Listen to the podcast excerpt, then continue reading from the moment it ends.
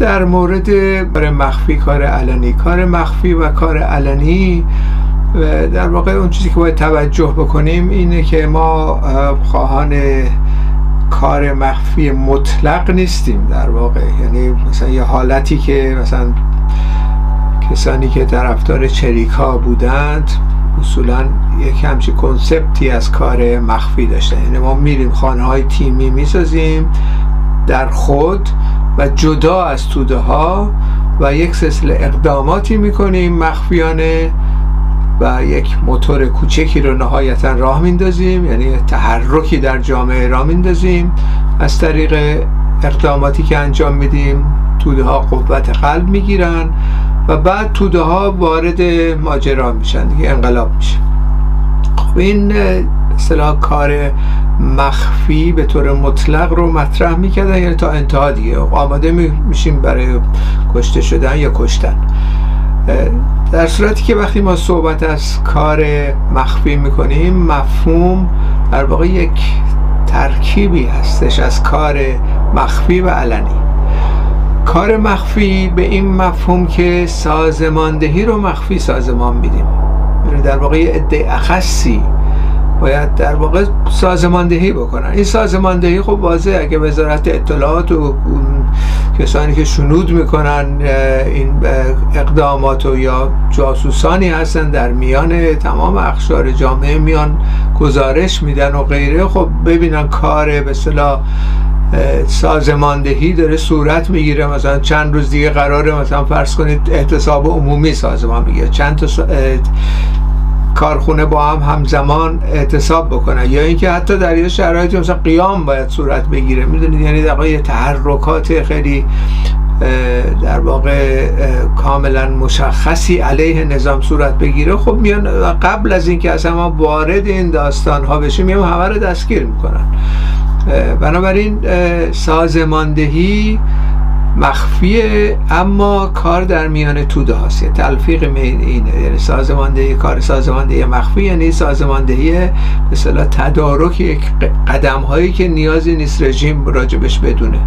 و بعد توده ها رو دخالت میدیم. و کسانی هم که وقتی که حزب سلام مخفی صحبت می‌کنیم حزب پیشتاز انقلابی یا حزب ونگارد که زمان لنین معروف بود اونها به همین ترتیب سازماندهی رو کردن. یعنی در واقع اعضای حزب معلوم نبودن کی هستش در ولی کارخونه ها رفتن دخالتگری کردن در اونجا همراه با کارگرها بودن چون خودشون هم کارگر بودن.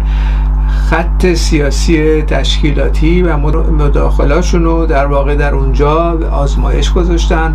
خیلی از موارد بود که خب قدمی برداشته نشد. کارگرها آماده نبودن بنابراین اون کار نکردن. و وقتی کارگرها آماده بودن بر اساس تحلیل هایی که داشتن فرا میخوندن. مثلا یک اقدام مشترکی اعتصابی در یک کارخونه. خب این در این که کی اعتصاب بشه قرار اعتصاب بشه یا نشه خب این یه اخصی این کار می‌کردن که کار مخفی می‌کردن.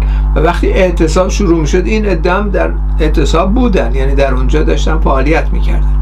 بنابراین کار مخفی برای امر دخالتگری توده ای مفاهیمی که چریکا یا جریانات کاملا در خود دارن انجام میدن ما کاملا متفاوته بحثمون. و اون به نحوه از کار ما اعتقاد بهش نداریم که بریم دور از توده ها جدا از توده ها یه سری اقدامی بکنیم به جای توده ها که بعد توده ها بیاموزند و بیان حالا فعالیت بکنن این تحلیل البته صرفا هم مرتبط به ما یا اینکه در انقلاب اکتبر هم در زمان خود لنین هم این اتفاقات افتاد. یعنی این بحثا پیش اومد دیگه. کسانی بودن که این کارا رو می‌کردن نروتنیکا مثلا. کارهای مخفی سازمان میدن. خودشون رأسا می‌رفتن اون کار انجام می‌دادن. جدا از توده ها. که نقد جانانه خود لنین علیه نرودنیکا کرد. از جمله برادر خودش که یکی از رهبران نرودنیکا بود که کشته شد توی یکی از این ماجراهای سوء قصب یکی از مثلا افراد تزار. در مورد خود مارکس هم چنین بود. یعنی دقیقا این روش از کار بابوف مثلا کسی که یکی از افراد خیلی برجسته ای هم بود در جنبش کارگری و اینها به اعتقاد رسیده بودند که اصولا پس از شکست انقلاب کبیر فرانسه برای دوره به این اعتقاد رسیده بودن که اصولا توده ها آماده نیستن برای انقلاب. در نتیجه ما میریم به جای توده های سلسله اقدامات می‌کنیم اونا هم لازم نیست بدونن ما داریم چیکار می‌کنیم. چون آماده نیستن دیگه. ما میریم آمادگی خودمون نشون میدیم قوت قلب می‌گیرن توده ها و بالاخره انقلاب میشه دوباره.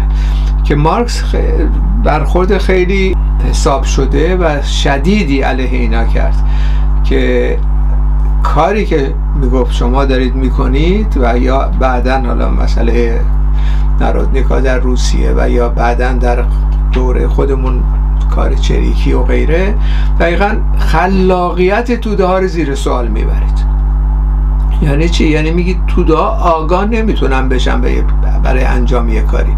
ما به جای, به جای توده ها کار کردن در واقع خلاقیت زیر سوال بردن ها رو ما در واقع به آماده کنیم از طریق دخالتگری در میان توده ها و بعد رأسا در مقام حاکمیت قرار بدیمشون.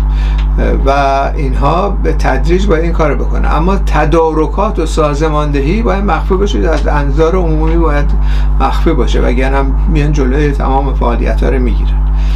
این توضیح در این مورد.